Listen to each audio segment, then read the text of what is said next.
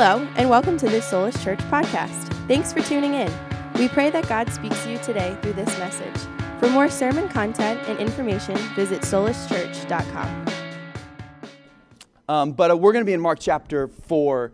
And uh, like Andrew said, excuse me, um, you guys have been going through John. And it's, it's interesting when you look at the Gospels um, kind of back to back to back to back um, the way they're laid out, you sort of see highlighted different things about who Jesus is. And that's really the intention of the, the authors, where John, his real primary focus, and he tells us in John chapter 20 that he, he wants to show uh, who Jesus is so that all would believe that he is the Son of God and that all would have life through who he is. And then Mark's gospel really portrays Jesus as the servant Jesus, the servant Savior. And throughout Mark's gospel, he's always doing something. Kind of the word, the key word that you see in John's gospel is the word immediately. It's like always immediately. It's all, immediately he did this, and immediately he did that. Like almost every chapter, you see that word. And so constantly, Jesus is doing something. He's serving. There's not a whole lot of sermons in Mark's gospel, it's a lot of him serving, it's a lot of him doing. Now, interestingly enough, the text that we're going to consider uh, this morning is actually the opposite of Jesus doing. It's the opposite of Jesus doing, and we'll see that in a minute. I've titled this message, if you want to jot this down, What to Do When You Don't Know What to Do.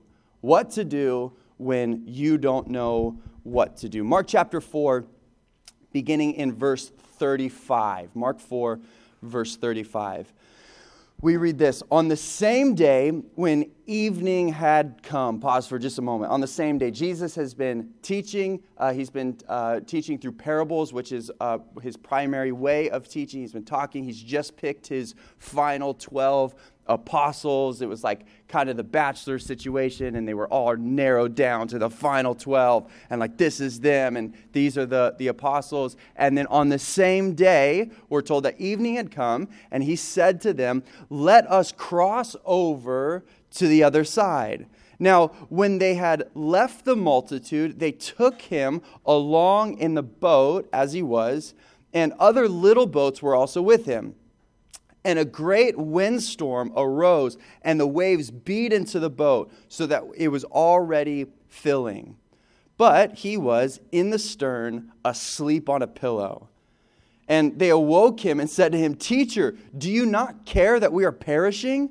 Then he arose, rebuked the wind and the sea, and said to the sea, Peace, be still. And the wind ceased, and there was a great calm. But he said to them, Why are you so fearful? How is it that you have no faith? And they feared exceedingly and said to one another, Who can this be that even the wind and the sea obey him? Let's pray one more time and then we'll talk about this. Father, we thank you again so much for your word. God, we thank you for who you are and your heart for, for us, for those that know you, God, and the, your heart for those that don't know you. And Lord, we pray that in this moment, wherever we find ourselves in faith, that God, you would speak to us, would you reveal your heart to us in these moments. In Jesus' name, amen. Now, we see in this text, and what I kind of want us to consider is the different reactions that the apostles have in the middle of this storm. Now, when you follow, this is Mark 4, so not a whole lot has happened yet in the gospel, although, like I said, Mark is kind of rapid fire through the different events of Jesus. But up until this point, um, when they got into the boat, Jesus was the one that directed them to this situation. He told them to get in the boat. He was the one that told them to leave their safety and go. And on the other side of this journey in the boat, they were going to be met with a lot of opposition. In fact, Mark chapter 5 is when we meet a guy by the name of Legion, and he's best known for being the crazy, naked, demon possessed guy. You know him? Like they show up, he's in caves, no chains can hold him down. He's like screaming, he's crazy. He, and then they ask him his name, and he's like, My name's Legion because we are many, which is such a weird conversation to have with a person. And uh, this is what uh, they are led to. So they leave the safety of what they know, they get into the boat, they go across to the other side to be with more opposition, and here they are in this boat, and their life is in jeopardy. Now, this storm has come, they're afraid, they're upset, they're not sure what's going on, and in their hour of need, it would seem like, where's Jesus? He's asleep on a pillow. I love that language. Like he was in the stern, asleep on a pillow. And it's, it's, it's almost shocking. And, and the, the drama of it would be sort of, uh, if you're going through Mark's gospel and the way he presents it, this is really the first time Jesus has slowed down. Jesus is immediately, it's from his baptism to being tempted to preaching the gospel to picking his disciples to healing people and all of these things. It's just boom, boom, one after another. All these things are happening. He's just picked his 12 closest guys. They're like, okay, Jesus has our back. We're going to roll with him. This is how it's going to be. And where's Jesus? In the middle of a storm, asleep on a pillow. And, and part of it is to cause us to go, like, what is happening? Why is Jesus asleep on a pillow? And I read this and, and I can't help but relate to what the apostles are feeling in this moment. When situations in life, when storms, if you will, in life come along, whether it's just chaos or confusion or heartbreak or hurt or disappointment or sickness or whatever it might be, those situations in life come. And how often does it feel like Jesus is asleep on a pillow? Like you're like, God, this is like your moment. My life is falling apart. This is, isn't this what you do? Where are you, Jesus? And it seems like, if we're honest, that at times it seems like we, we're praying, we hear no answer, we're asking God, nothing is happening, and it can seem like in the middle of our storm, Jesus is asleep on a pillow. In the middle of our storm, Jesus is asleep on our pillow. And so, what do we do when we don't know what to do and it seems like He's not doing anything either? What do we do when we don't know what to do and it seems like God's not doing anything either. I want to show us uh, in this text sort of four different responses that are happening in the middle of the storm. And I think we probably could relate to all of these responses. We're, we're going to look at three bad examples, and then we're going to look at one good example of how to respond in the middle of a storm and what we tend to do when we don't know what to do. The first thing I want us to notice is panic. Panic. Right? This is what the apostles do in the middle of their storm when Jesus finally does wake up, uh, he says to them, Why are you so fearful and why don't you have any faith? I imagine the scene that Jesus, like, he wakes up, like, no big deal, everything's fine. He's just been asleep on a pillow, and he wakes up into what? Chaos. The disciples, why are you so fearful? They are in an outright panic. And for many of us, when we walk into something unknown, panic is our response. Panic is our reaction. Now, we live in a world of panic, don't we? Our culture, I think, is designed, at least the news is designed to make us panic.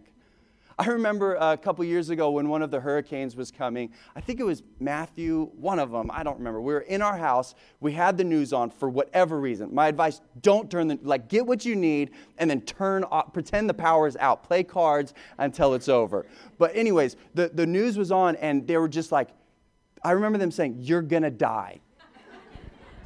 like, do you remember this? They were they were like body bags. If you don't leave, you will leave in a body bag.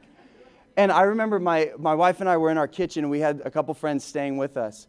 And I said to her, like, this is it, isn't it? We're, we're going to die, aren't we? Because why? The, the, the, the news just makes us panic. We're freaking out because we live in a, in a world of constant panic. Now, in our Western culture, we live uh, in the myth of progress. What I mean by that is we think that we are always progressing into some sort of utopian future where everything is perfect and all of our advances that we have are leading to ultimately perfection. At least that's this myth in our culture. Uh, the, the thought that our life is moving towards something better. And most people would say that we are advancing and progressing. I heard a quote by a pastor, his name's John Mark Comer, he, in a message that he titled, Becoming a Non Anxious Presence. If you have the time, John Mark Comer, Becoming a Non Anxious Presence, an amazing sermon. But he said this quote, Although we are progressing economically and technologically, we are breaking down emotionally, morally, and socially. And there's an aspect of as we advance with technology and as we advance in our economy and all these things are trending upwards, it seems like morally and, and socially and especially spiritually, we are breaking down. And we don't need to even break down all the stats about anxiety and worry. One stat I read is that 39% of people would say that they are more anxious today than they were a year ago. That millennials are the most anxious generation ever known, but that baby boomers had the greatest increase in anxiety from 2017 to 2018. So all of us are anxious. All of us are stressed out, and we live in a culture that sort of forces and pushes anxiety. We live in a world of panic. And the outward chaos of life cause, causes inward stress and anxiety, which often leads to fear or doubt or saying things we shouldn't say or doing things we shouldn't do and reacting in ways because of the outward pressures. What happens is we begin to perpetuate the chaos. What I mean by that is when we're faced with things we don't understand and we can't control, we begin to act like the storm that we're in. I love the apostles because here they are. The storm is happening all around them. It's chaos. There's wind and waves. Their boat is filling up. They don't know what to do. And what do they do? They start running around. They're freaking out. They're, they're stressed out. They're panicking. They're fearful. And so often, when difficulty comes, that's our re- reaction. There's chaos around us, which leads to chaos inside of us. And we begin to act like the storm that we're in. We act like the, the chaos that surrounds us. Let me give us an example. Imagine a storm is you lose your job, right? You lose your job. And there's so many ways we respond to that, but you begin to play the victim or the blame game, it's everybody else's fault, or you retreat and become bitter to the world. Does any of that actually help your situation? No, right? It, what it does is it perpetuates the chaos. It causes a storm that's going on around you. You become, begin to act like the storm inside of you, and you simply just perpetuate the chaos all around.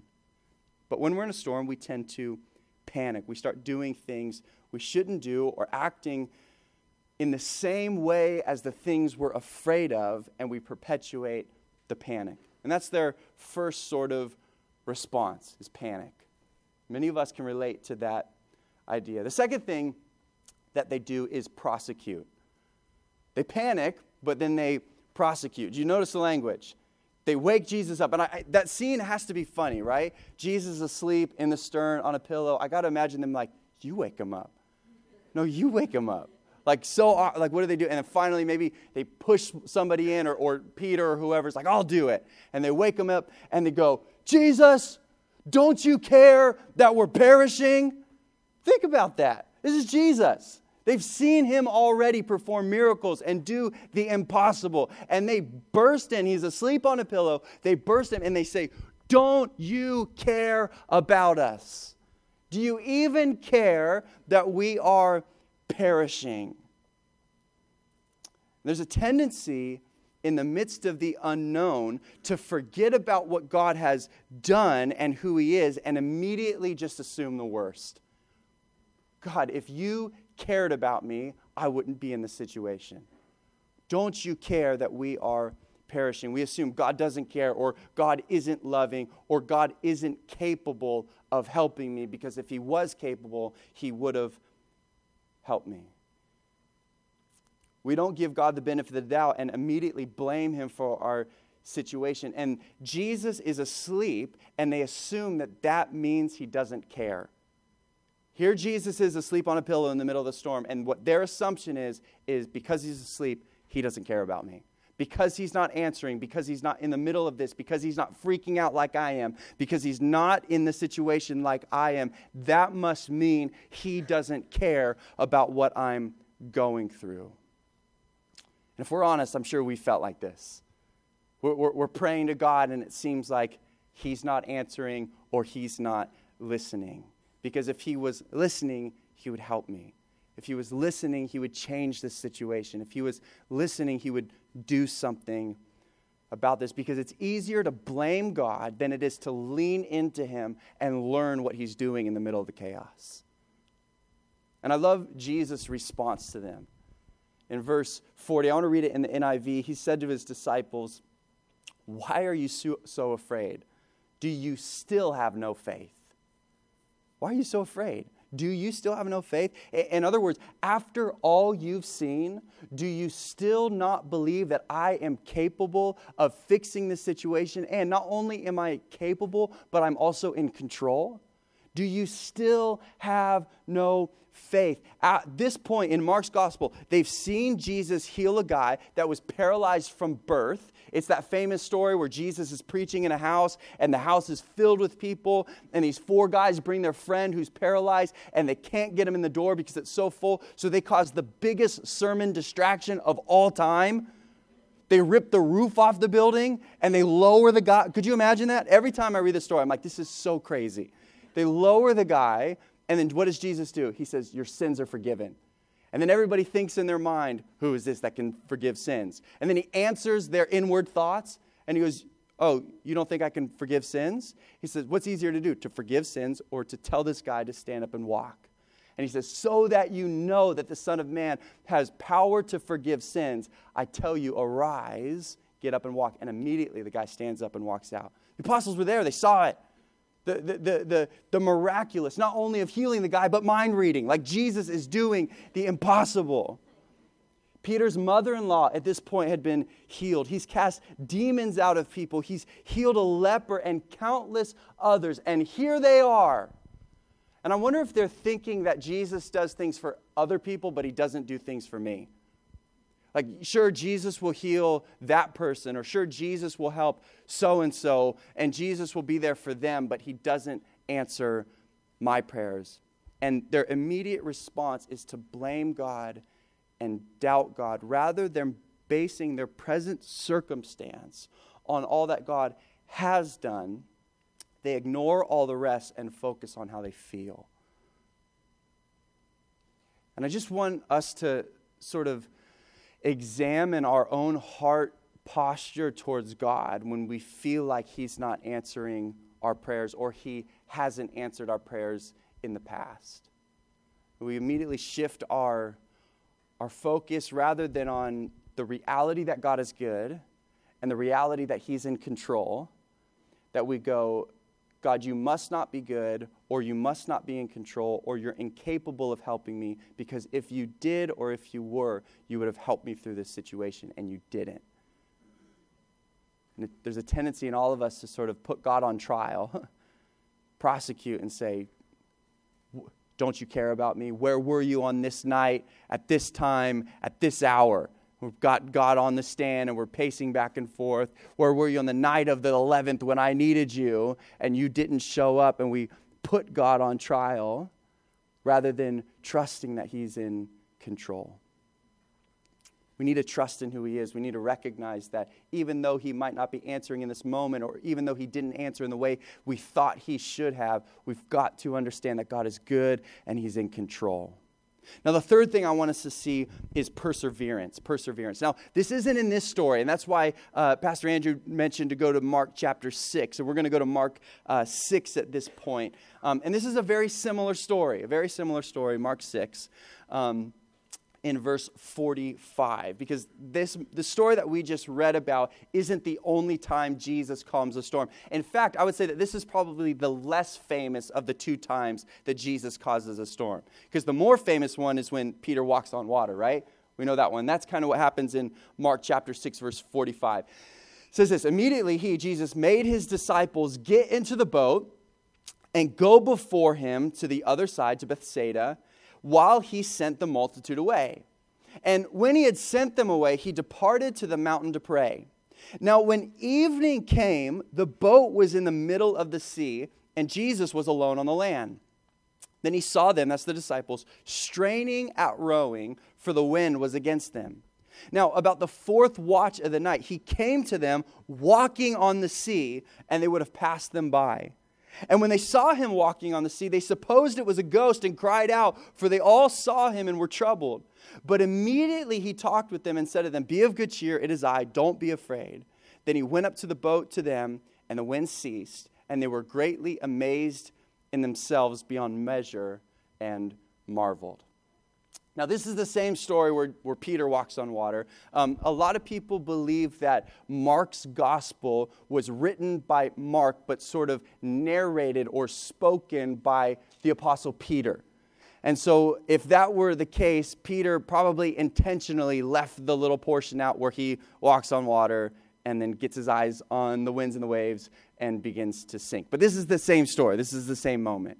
The other gospels just sort, sort of shed light on that part of the story. Now, this is the second time, right, that Jesus calms a storm. But this time, Jesus isn't asleep on the pillow. In fact, he's not even on the boat. Jesus isn't even on the boat. He's like, I'm going to stay here and pray. You guys do your thing. And so he sends them into the boat, and they begin to go out. And then while they're crossing it, a routine sort of trek for them. These guys were fishermen from the Galilee. They're on the Galilee. They're crossing over to the other side. This is something they were used to, something that they did. So they're, they're crossing over to the other side, and another storm kicks up. And it's common to this day that the way the Galilee is placed and the mountains around it, that wind will come whipping through the valley and stir up waves really quickly. And so this is one of those moments, just like in the other story, where all of a sudden it's calm, it's normal, and then the wind picks up out of nowhere, causes the waves, and then very quickly it goes from like an evening cruise to your life's in jeopardy. But I've got to hand it to the disciples in this story because they seem less afraid this time around. They're not panicking like they did the first time. In fact, we're told that they just kept rowing. That they got in the boat, they started crossing over to the other side. This wind kicks up, the storm kicks up, the same probably fear that was in them from before, but this time they just kept rowing. We're told that they left in the evening and rowed until the fourth watch, sometime between 3 a.m. and 6 a.m. So, for somewhere between four to six hours, they rowed on the Galilee that night with no Jesus right? So they're crossing the other side. Last time this happened, we freaked out. Last time this happened, we panicked. We blamed Jesus. We were so upset. And they're like, this time, we're just going to take care of it ourselves. That's fine. Jesus asleep last time, nowhere to be found this time. We will get to the other side. For four to six hours. Think about that. They're trying to row across this lake. For four to six hours, they're just like, keep your head down, just keep going. We got this. Almost there almost there. Jesus watching. And then Jesus walks on the water, does a miraculous, shows up, calms the storm, and ends it. This time they didn't give up or blame, they just put their head down and fought. Now, let me ask you did this work? Did them just putting their head down and fighting and trying to make it across to the other side, did it solve any of their problems? No. In fact, they were probably just exhausted at this point. At least before, they're like, we didn't do a whole lot of work, we just got mad. But now they exhaust themselves in an attempt to get through their storm. And I wonder how many of us, when chaos in life comes, when the storms of life hit us, because it happens to all of us. Nobody's immune to difficulty or, or, or, pain or suffering. It's a reality for human beings and followers of Jesus. But for many of us, when storms come, we're the type of people that just say, I'm going to put my head down and I'm going to get through this. I don't need anybody's help. I'm not blaming God because God, God helps those that helps themselves. And so I'm just going to make sure that I get through this in my own strength. And here they are in just as much danger as they were in the other story. And oftentimes, when we're faced with difficult circumstances, we think we just need more perseverance and more resolve. We're the captains of our destiny, and we'll make a way. But we find ourselves just as stuck as before, but now we're exhausted too. The reality of these stories, both of these stories, is that they're miracle stories, aren't they? Miracles. It's God doing what doesn't happen both calming the storm and walking on water. These things are, they're miracle stories. It's supernatural, it's otherworldly, it's, it's God, it's something beyond what we're used to. And, and I think we as a culture ha, have sort of evolved past the idea of miracles. Like, this is 2020. Like, miracles, really? Like, this, we get it. Like, we understand that it's either a trick or it's just this is just a nice story to you know help us when the storm is just you know an illustration or analogy of life and and can i tell you can i can i just ask you to consider for a moment that maybe this really is a miracle that happens that god does the miraculous but so much of our world today as we live that we live in is about control. And if we want a better future, you have to take hold of it yourself and you have to will it into existence because there is no God, there are no miracles, and there's no one coming for us. And so you better get your own. And it's the belief that you can actually control what goes on around you. Sure, if we're honest and we, we raised our hands, we could say, How many of you can actually think you can control what goes on around us? Most of us would say, We can't. Like, we can't even control the people that live in our house. And yet there's this, this, this belief, this thought that we can control what goes on around us. But the truth is, we can't control what happens. And peace in the storm happens when we can come to the end of ourselves. It isn't about perseverance and willpower, it's about letting go and trusting in God. And the, the supernatural of the story is the, what happens so that they can experience the calm in the middle. Listen, let me say that God is a miracle worker and he still is a miracle worker. That God is the same yesterday, today, and forever. And the stories and the things that we read about in Scripture, they are designed to give us hope and faith and belief that God still does today the same that he did when the Bible was written and anywhere in between. God is a miracle worker. The final thing I want us to consider is we, we see panic, we see, we see uh, prosecution, we see perseverance. And number four, I want to see peace. I want to see sort of the result. How do we find actual peace in the storm? Now, back to our original story in Mark 4. Jesus wakes up from his nap, turns to the disciples. He's like, Why why are you freaking out? Why are you so afraid? And then he turns to the storm, and I love it. He says, Peace, be still. Peace be still. No worries, no stress, no real effort, even. She's just, okay, peace. Like storm, you've had your time, it's over now. Peace. And we're told that there was a great calm after. It's, it's the, the idea is that as great of a storm that there was, there was equally as great of a calm. You know how sometimes when we experience it, because we live in South Florida, but when there's crazy storm and wind that just pops up out of nowhere, it's like, oh, like it, it's shocking sometimes. Like, this is intense, this is crazy. And then how many of you know there's often nights and, and times where there's such a great calm that it also makes you notice too? It's like the regular days you don't really pay attention to. There's like, ah, there's like a little bit of wind and, and rain in the afternoon. Like, we're used to that. But when it's like, whoa, it, is a spe- and we get those pink sunsets, and there's just one of those those evenings that it's like there's a great calm. That's the idea. That's the language here. That there was a great storm that they thought they were going to die in, and then there was equally as great of a calm after Jesus intervened in their storm. A, a calm that would cause you to pause and reflect in that moment. And Jesus turns to them. I love it. He, he, he calms the storm. He turns to them and he says, Why are you afraid? Now, in the moment when the storm is gone, it's easy to say, Well, now we're not afraid. Yeah, I mean, five minutes ago we were afraid because you saw the storm. Of course we were afraid. Why are you so afraid. And it's funny how after the difficulty it's, is over, it's hard to even imagine why we were so worked up to begin with. Isn't it true? Like you ever fought with somebody and you're like, what are we even fighting about? What is even going on? It's just kind of like that, that sobering reminder afterwards, like, oh yeah, this I guess wasn't as big of a deal as I thought it was. But the great calm after the storm was a representation of the great calm that Jesus had in the middle of the storm. Let's say that again.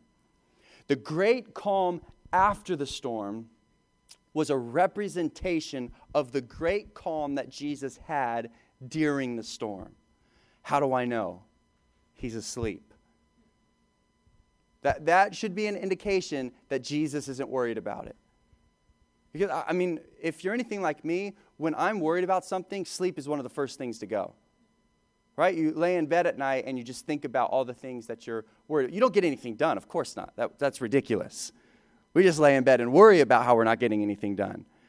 But, but sleep for me is one of the things where when I'm anxious or I'm nervous or I feel overwhelmed about something, I, it's like bed is just the worst place to be. I'm just tortured just trying to think about how am I going to solve this? How am I going to do this? How am I going to figure this out? For Jesus, the middle of the storm, not worried about it. He's, he's sawing logs in the stern. Like he is fine. He is asleep on a pillow. He isn't worried.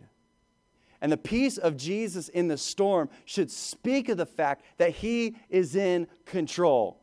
I would hope that if I was in the boat and we're in the middle of the storm and Jesus was asleep on a pillow, I would grab a pillow and just snuggle up next to him. I'm like, if, if he's not worried, I'm not worried. Like, if Jesus is sleeping, all right, good night, everybody. Like, I'll see you on the other side. And then at the very least, if, if the storm comes and chaos happens and we all die, not my fault. I was doing what Jesus was doing. Like, I'm just asleep on a pillow. You, you, you would hope, you would think that his peace would provide peace for you.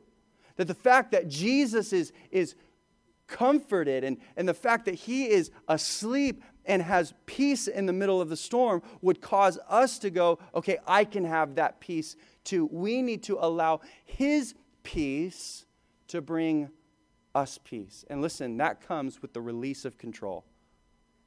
That comes where we go, Jesus, you're, you're in charge. If you're asleep, I'm going to trust you. God, if you're, if you, when you get worried about it, when you get stressed about it, then I'll get stressed about it. Until then, I'll just have peace. I'll trust that you are in control. I'm going to close. Um, worship team, you guys can come back up here. Um, but uh, it's kind of a silly story to hopefully illustrate this um, idea. But uh, a couple months ago, around Christmas time, my little brother uh, Shane decided he's been a skateboarder his whole life. He decided he wanted to get into surfing, and uh, so we actually came down here. We went to Island Water Sports. Max and James hooked us up, and uh, we got uh, a surfboard for my brother Shane, and uh, he got like a longboard. So we've been surfing, and uh, we went to a spot in Vero, Fort Pierce Inlet. We were surfing out there, and Fort Pierce is kind of known for its spinner sharks. You guys ever heard of a spinner shark? You guys seen those things? They're the weirdest things in the whole world because I don't think they do anything. They literally just jump out of the water and spin. And it's like, I call them like shark fireworks because you just see them out the back, just like, I don't know what they're doing. Like if they're showing off, I don't know. But they're just out there. And from my experience, they're completely harmless. They're just, they're in their own world. You know what I mean? Like they're doing ballet out the back, they're not worried about you. And uh, so my brother who just recently started surfing, he saw this and he's like, whoa, what is that? I'm like, ah, don't worry about it, spinner shark. Gonna, not going to bother you. He's like, okay, if you say so, I'm going to trust you. And so we kept surfing, no big deal. We went home, it was fine. A few days later, we um, went surfing again. We went to a different place. This place is called Monster Hole. Um, and uh, it's, it's this wave that breaks uh, near Sebastian Inlet. It's about a half mile out to sea. And you can see it when you go over the Sebastian Inlet Bridge. If you've ever been over there, you know there's the bridge over the inlet. You can see Sebastian Inlet. And there's this wave that breaks out the back. And it's kind of like this elusive wave that you're like, it's, it's dreamy from the beach. It's kind of eerie when you paddle out there. And him and I were like, let's, why not? Let's just go for it. Like, it's just the two of us. We've got our longboards. Let's just go out there. So we paddle out there. We get out there, and it was kind of, I mean, it's a half mile. He's dying. He's like not ready for this. He just started surfing. He's like, what are you making me do? So we paddle out there, and there's a reason it's called Monster Hole. Um, if you don't know, the reason why it's called Monster Hole is because there are sharks that like to hang out out there. The Monster Hole. It's like, I don't know, they all just meet up and have hang out. I don't know. Um, anyway, so, so we're out there. We've been out there for maybe five or 10 minutes after paddling, a half an hour to get out there. And uh, all of a sudden, I see behind him a fin, like probably this big, just goes, and then just back under. And my eyes, like, got the size of a grapefruit. Like, I'm like, and Shane saw it too, and he's like, "What was that?" and I go, I go, "Oh no," and he said, "Oh no." like, what do you mean, oh no? And I'm like, um, let's just let's just paddle in. Want to paddle in? And he's like, said to me on the beach, I have never seen you paddle in from surfing ever in your whole life. And uh, fast forward, we found out um, that there's been a like a 10 foot hammerhead that's been hanging out at Monster Hole from some fishermen. And I'm almost 100% certain that that's the buddy that we saw. Um, anyways, the reason I'm saying all of this is because in the first moment when we saw the spinner sharks, my peace in that situation brought my little brother peace. He's like, if you're not worried about it, I'm not worried about it. If you're not, if you're not stressed out about it, I'm fine. I won't think about it. Let's move out or move on. Let me tell you that my reaction in the second situation brought him no peace whatsoever. he was like, is if you weren't even bothered by 20 sharks out the back and one shark made you paddle in, this is not good. But can I tell you that there's never going to be a situation in your life that's going to cause God to go, oh no? There's never going to be a storm in your life, a chaos moment in your life where God's going to go, yeah, we should probably leave now. Like, this is not good that God always has peace for us, that God is always in control. He's never to panic. He's never to be in a moment in your life where you feel overwhelmed and He's overwhelmed too, and He just begins to, I don't know what to do. Let me tell you, God's in control. And let me tell you, not only is He in control, but He's caring and He's compassionate and He has a plan and He loves us. And there's never going to be a moment when we feel overwhelmed. And whether we're panicking or whether we're blaming or whether we've just got our head down and we keep going, there's never going to be a moment where God has lost control, where He's like, I don't know what to do.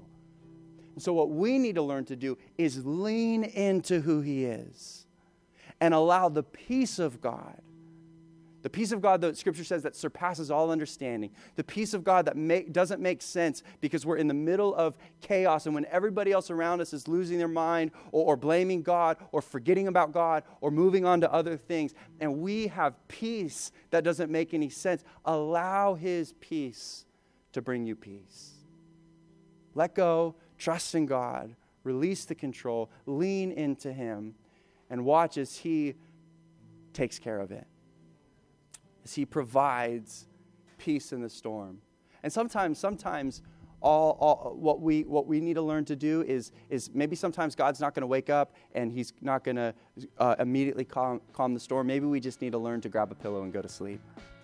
Maybe we just need to learn to go like, okay, God, you're in control. I'm going to trust that you're going to take care of these details. And I'm not going to panic because my panic or my, my just resolve is not going to solve the problem. I'm trusting you're going to solve the problem. And I'm going to trust you along the way. Thanks again for tuning in. We pray that you were blessed by today's message. If you'd like to visit us in person, we gather at Don Estridge High Tech Middle School in Boca Raton, Florida, every Sunday morning at 10 a.m.